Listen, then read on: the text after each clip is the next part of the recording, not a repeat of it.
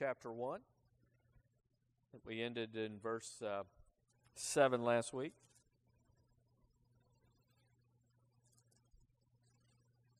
We'll read the whole, the whole chapter. Before we do, um, I know they're continue to pray for Isaiah and his recovery. Right, so Lamentations chapter 1. Um, last week we looked at the conditions of Jerusalem, and tonight we will look at the reason for her condition, uh, her sin, and the justice and righteousness of God. Uh, and so uh, let's look at that, that chapter together Lamentations chapter 1.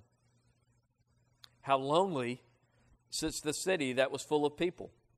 How like a widow she is, who was great among the nations. The princes among the provinces has become a slave.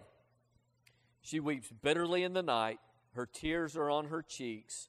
Among all her lovers, she has none to comfort her. All her friends have dealt treacherously with her, they have become her enemies.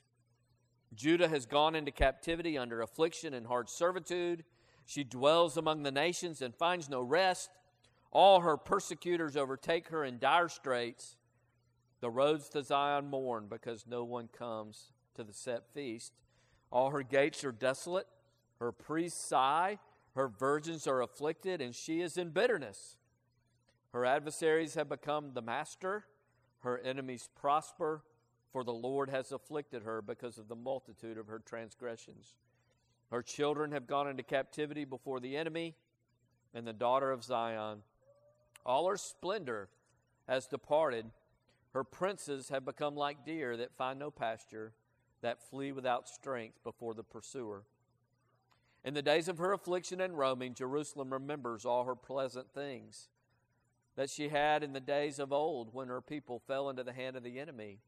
With no one to help her, the adversaries saw her and mocked at her downfall. Jerusalem has sinned gravely, therefore, she has become vile. All who honored her despise her because they have seen her nakedness. Yes, she sighs and turns away. Her uncleanness is in her skirts. She did not consider her destiny, therefore, her collapse was awesome. She had no comforter. O Lord, behold my affliction for the enemy is exalted. The adversary has spread his hand over all her pleasant things, for she's seen the nations enter her sanctuary, those whom you commanded not to enter your assembly. All her people sigh, they seek bread, they've given their valuables for food to restore life.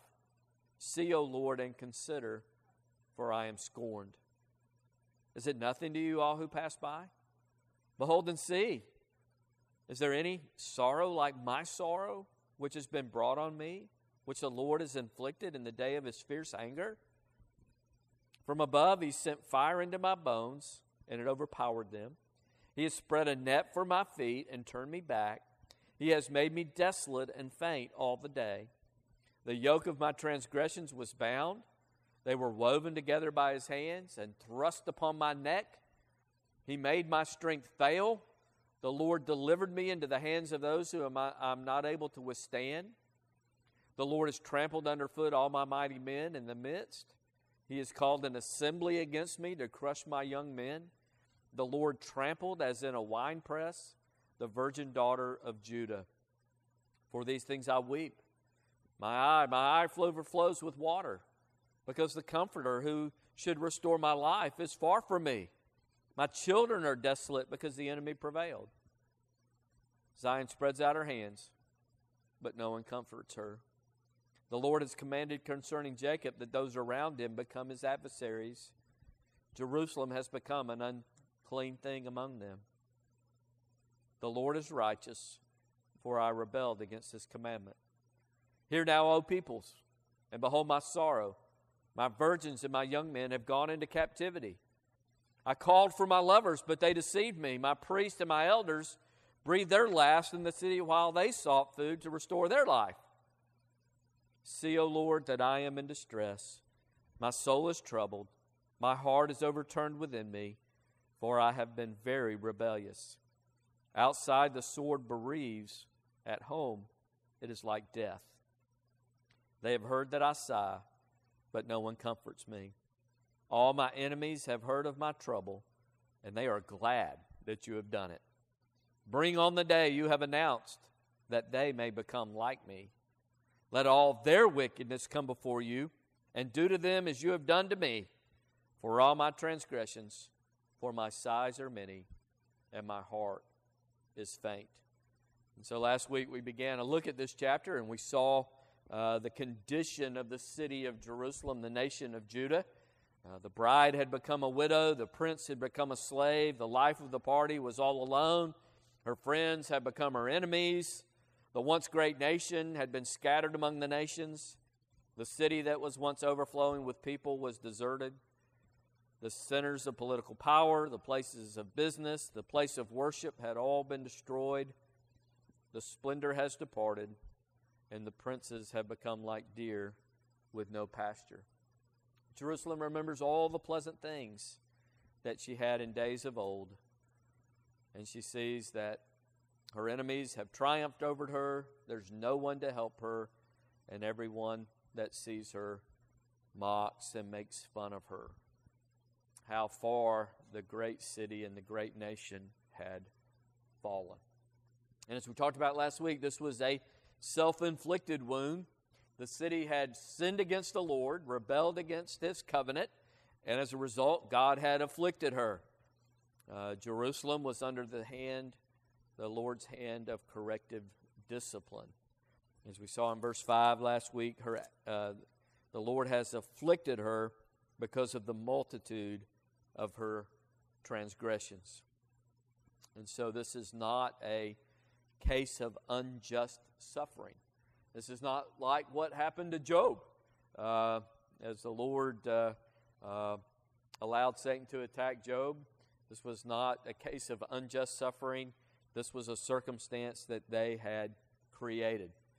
Um, and God had uh, called his prophet. He called Jeremiah and other prophets to come and warn the people and to expose their sin, to bring it into the light, to call them to repentance, to call them to uh, turn back. He has sent other acts of discipline, the, uh, the, the locust and, and Joel and other, uh, and famine during the time of, uh, of Ahab. He had sent acts of discipline that fell short of exile. He called the prophets to call them to repent, and they had ignored all of the warnings. They had rejected the message of the prophets, they had ignored the calamities that were coming as the Lord's discipline, and uh, they continued to harden their hearts, and as a result, this judgment falls. They had ignored God's provision, and they had ignored His uh, call to repentance, and the result was condemnation and punishment. And so Jerusalem is suffering because of her sin. She is despised by all, and she is a, uh, an object of scorn among all of her neighbors. And we uh, talked about last week that suffering in this world is inevitable. We live in a sinful world. All of creation groans under the weight of man's sin. Things don't work the way uh, they were intended to work. And so there's suffering that is just simply the result of living in a fallen world. Uh, we suffer uh, the, the hands of others. And there's also suffering uh, that comes with obedience to God. The world is filled with sinners who hate God and who hate His people. People don't want to obey God and they resent uh, uh, God for asking them to obey. And when they see other people try to obey God, they, uh, they they resent those people too. You know, Jesus said to Nicodemus that light has come into the world, but uh, men love darkness rather than light because their deeds were evil. And he said, Everyone doing evil hates the light and does not come into the light lest his deeds be exposed. And Jesus calls us to be light. And so sometimes obedience to God is costly. When we try to obey God, we declare war on the ruler of this age, and uh, people who hate the light take their hatred of the light out on people who are reflecting the light. And so uh, uh, the scripture tells us there's a high cost of obeying God. Uh, following God uh, is, is costly. Jesus also says, If anyone desires to come after me, let him deny himself, take up his cross daily, and follow me. Whoever desires to save his life will lose it, but whoever loses his life for my sake will save it. And so there'll be suffering in this world. There's suffering just living in a fallen world. If you try to be righteous, you will suffer from the hands of the unrighteous. There is a cost to following God. It's not easy, there's a price to obedience. But as we look in the book of Lamentations, there is a higher cost of disobedience. There's, it's not easy to follow God, it's costly, but it is not as costly as disobedience. Um, the price of obedience is a bargain compared to the price of rebellion. And uh, avoiding sin cost us less than repenting of sin, the, the consequences of sin. And so in this passage, we see the, the consequence, the result of those who refuse to put on the yoke of obedience. Uh, instead of, you know, Jesus issues the invitation in Matthew's gospel if anyone is, is, you know, let everyone who is weary and burdened come to me and take my yoke upon you, the yoke of obedience. But here instead, Jerusalem has chosen the yoke of transgressions that we see in verse 14. Uh, they had been a slave to their sin and now they were slaves to the consequences of their sin. Uh, and we see some of the consequences in verse 8. Uh, Jerusalem has sinned gravely, therefore she has become vile. All who honored her despise her because they have seen her nakedness, yet she turns, she sighs and turns away. Her uncleanness is in her skirts. She did not consider her destiny, therefore her collapse was awesome. And so we see the first consequence of sin here. We see these verses are filled with shame, guilt, and, and shame. Um, they are facing God's judgment. And, and the, the words we see here, you know, she has become vile, despised, nakedness, uncleanness. And so these words all speak to, to shame. And these are God's people. God loves them with an everlasting love. God is long suffering, but their sin has reached its fullness. And uh, the cup of God's wrath has been filled to overflowing, and God's wrath is being poured out upon his people. God has destroyed his own t- temple, he has scattered his own sheep, he has ruined his own city. Uh, Judah believed that they could do whatever they wanted to do because they were God's chosen people and they had the temple in their city. They believed that God's covenant love would protect them, that He would ignore their sin, He would turn, uh, uh, turn away from their sin, He would ignore it because they had God's name, God's covenant, God's temple, and because of their self confidence, they ignored God's covenant. They ignored their part of the covenant. They disobeyed God's, God's laws, and their sinfulness led to brokenness. And uh, that's the central message of Lamentations. God values his people. He has chosen his people. He loves his people. He has redeemed his people.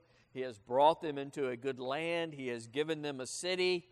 Uh, he has built his temple in their midst. But there is something more important than the preservation of the city God's own righteousness.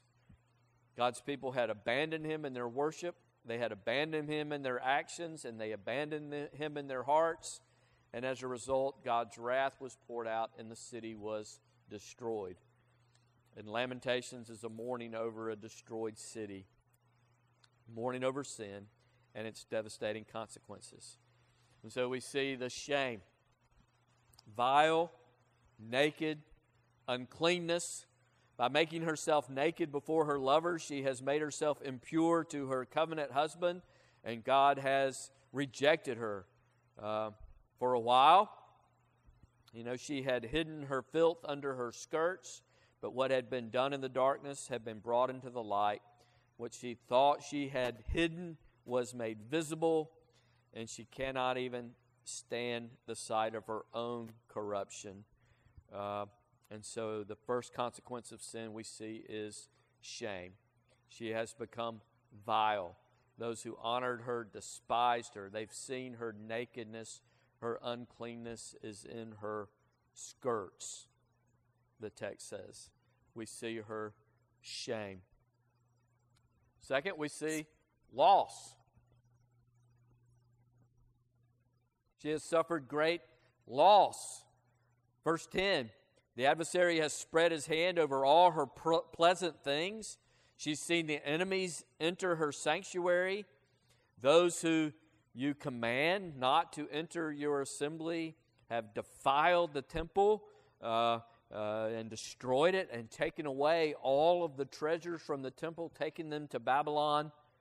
All those things have been taken, and uh, she has experienced great loss. All the things she held close have been taken away from her. And then there's also uh, deprivation. She's been deprived of the necessities of life. Verse 11 All her people sigh. They seek bread. They've given their valuables for food to restore life. See, O Lord, and consider, for I am scorned. And so the possessions that were so valuable, their treasures, are now, now mean nothing. Uh, when they don't have the basic necessities of life, they don't have bread, they don't have food. And so all of these things that they had treasured, they uh, willingly sell in exchange for food in order to sustain their life. The gracious gifts that God has given them have fallen into the hands of the enemy, and what they have left, they have to exchange for food to stay alive. And then the final consequence of sin we see here is just a brokenness. Shame, loss, deprivation, brokenness. Verse 12 Is it nothing to you, all who pass by? Behold and see. Is there any sorrow like my sorrow, which has been brought on me, which the Lord has afflicted in the day of his fierce anger? And so we see her, her brokenness. She looks for sympathy from those who are passing by, uh, and yet she has been exposed to God's wrath. The Lord has afflicted her in the day of his fierce anger. And we see a couple of uh, images that the prophet uses for God's wrath. Uh, verse 13, he has sent fire. Uh, from above, he has sent fire into my bones, reminiscent of the fire and brimstone that fell from heaven onto the cities of Sodom and Gomorrah. Well, uh, the fire came from above and fell uh, on Jerusalem's bones, the very core of her being. The Lord has set a net for feet and turned back. They're, they're entrapped in their sins. They're trapped in their grief. There seems to be no escape from the sorrow, from the brokenness, from the deprivation, the loss, the shame. And she's under the yoke of her transgressions. The yoke of my transgressions was bound, woven together by his, his, his hands, and thrust together on my neck. He made my strength to fail, so, so uh, uh, trapped under the power of sin and under the power of circumstance or the, the consequences of his sin. Verse 15 The Lord has trampled under feet, feet all my mighty men in my midst. He's called an assembly, a mighty army against me that came and crushed my young men. And then the image of a, a wine press. Uh, the Lord is trampled as in a wine press and, and just stomping the life out of the city. All of those things are expressions of God's wrath. Fire from above, a net for my feet, a yoke of transgressions, trampled underfoot, an army coming to crush my young men, just as, a, as, as the Lord trampled as in a wine press the virgin daughter of Judah. And so uh, she's broken and trapped in God's wrath where there seems to be no escape. And she holds out her hands. Doesn't anyone care? There is no comforter. Her neighbors had become her enemies. even the nations that had been her lovers want nothing to do for her. Verse 16 For these things I weep. My eye, eye overflows with water because the Comforter who would restore my life is far from me. My children are desolate because the enemy prevailed. Zion spreads out her hands, but no one comforts her. The Lord has commanded concerning Jacob that those around him become his adversaries. Jerusalem has become an unclean thing among them. She holds out her hands. No one cares. There is no comforter. Her neighbors have become her enemies. Her lovers have abandoned her. Her young and her strong had been carried away, and the old weak ones that are left behind have to struggle for survival in a devastated city. There is no comforter, no one cares. The city is entrapped in brokenness and deprivation and loss and in shame. No one there to provide any relief. But then, verse 18, what does the prophet say? What does the city say? The Lord is righteous, for I rebelled against his commandment. This is justice. This is deserved. This was earned. The city was getting just what it deserved because she had rebelled against God. The Lord was righteous in executing his judgment. And her lovers have forsaken her. The Lord is righteous, for I rebelled against his commandment. Verse 18 Hear now, all peoples, and behold my sorrow. My virgins and my young men have gone into captivity. Verse 19 I called for my lovers, but they deceived me. My priests and my elders breathed their last in the city where they sought food to restore their life. And so those nations that had uh, that she had sought for help and rescue, they had abandoned her. And even the religious leaders that told her she was going to be okay because of the temple, well, they died of starvation. They didn't have anything to, uh, uh, uh, to, to, to, to sustain them. They breathed their last. Even the priests and the elders breathed their last in the city while they looked for food because the city was deprived. And so the Lord is righteous. Jerusalem has fallen. The bride has become a widow. She's experienced shame and loss and deprivation and brokenness, and the Lord was righteous in that judgment. God is long suffering and merciful, but rebellion against his rule has consequences. And Lamentations chapter 1 here shows us the consequences of rebellion on Jerusalem.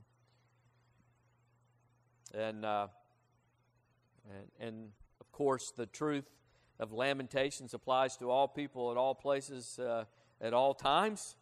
Uh, sin is bad, God is holy, and there are consequences uh, for disobeying God.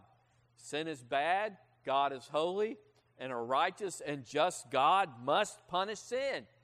If God did not punish sin, if He did not punish rebellion, He would not be just, He would not be righteous, He would not be a good judge. And so God must punish sin. He is a God that is holy, righteous, and just, and He is a good judge. Therefore, sin must be punished. And we are blessed to live under a new covenant. God has sent His Son Jesus to take the punishment that we deserve. And God's demand for justice was satisfied when his wrath was poured out on Jesus.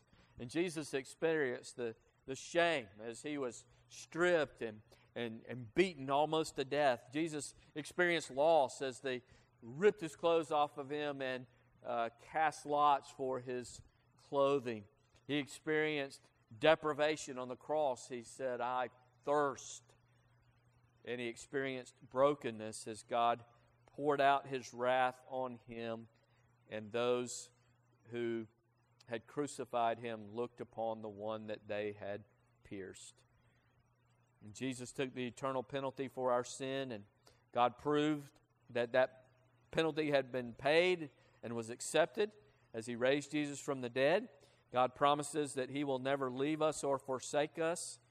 God is with us to give us strength over the challenges of this life, and He saves us from the condemnation in the next life.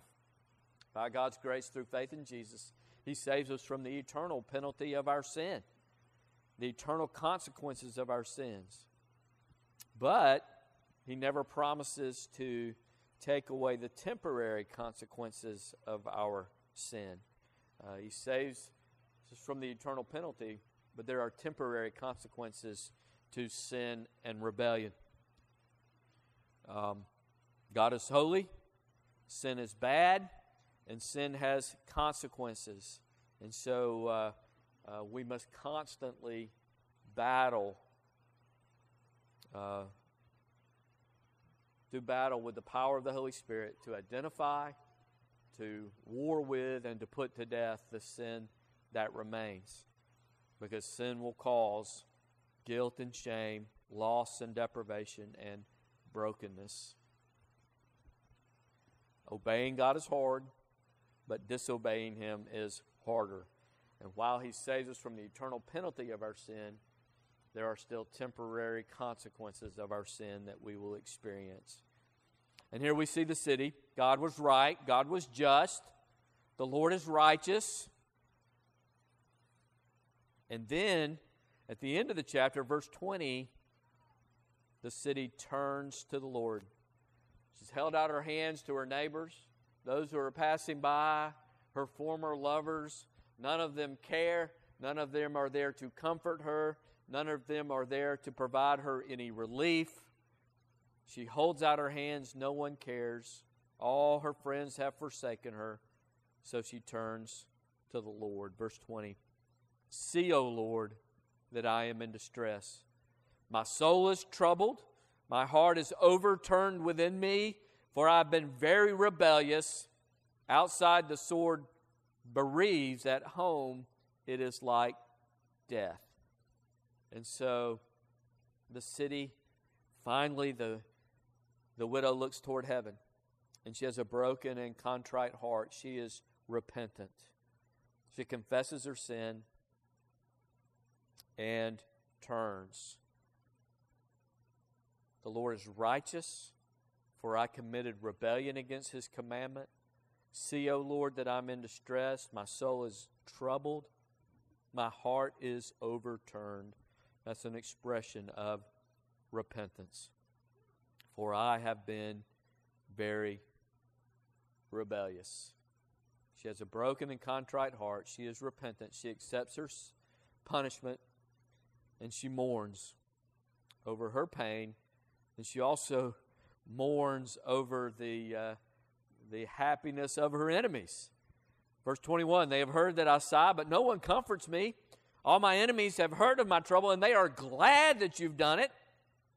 And then she asks for justice on her enemies. Bring on the day you have announced, that they may become like me. We saw in the other prophets that God raises up the Babylonians, the Chaldeans, to come and be his instrument of judgment against Jerusalem and against Judah. And Habakkuk says, Well, they're even worse than we are.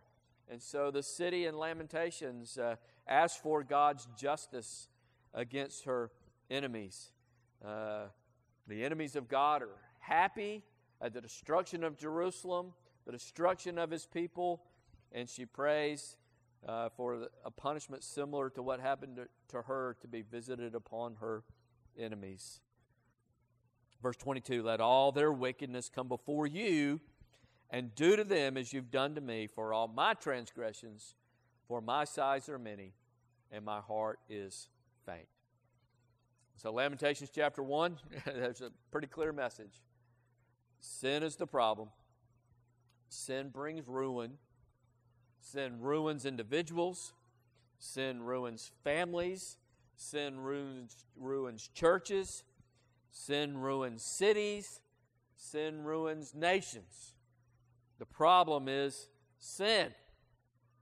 And God is just and righteous, and He must punish sin. And for Jerusalem, the ruin is worse because the nation had received warnings. God sent His prophets, God had given gracious provision. The Lord had drawn His people to Himself. He gave them a good land. He settled them in a city. He built a temple. And in their rebellion, He called prophets. He sent His discipline. He called His people to repent. He gave gracious provision. And neither His kindness nor His severeness, severity, caused repentance. And after the people repeatedly ignored God's acts to draw his people back to himself, he sent them into exile. And so, Lamentations chapter 1 teaches us some important truths. The badness of sin, the horror of sin, and the righteousness of God. And while God saves us from the eternal consequences of our sin by His grace through faith in Jesus Christ, there is still temporal consequences. There is still God's discipline. And God's people had disobeyed Him. God had warned them of coming discipline if they did not repent. They did not repent, and judgment came. God has allowed this suffering as corrective discipline. Um, and we talked about last week not all discipline, not all suffering is corrective. Some of it is instructional. This is corrective discipline because of her transgressions. And, uh, and, and all suffering is discipline, not all const- corrective, but some instructive. And so, another thing we learn is when we go through suffering, what can we learn? Do not waste your suffering. Learn from it. Receive it as the Lord's discipline. Work with the Spirit to identify remaining sin, do battle with it, put to death, cry out to God, be repentant. And we see the example of just lament, crying out to God, See, O Lord, that I am distressed. My soul is troubled.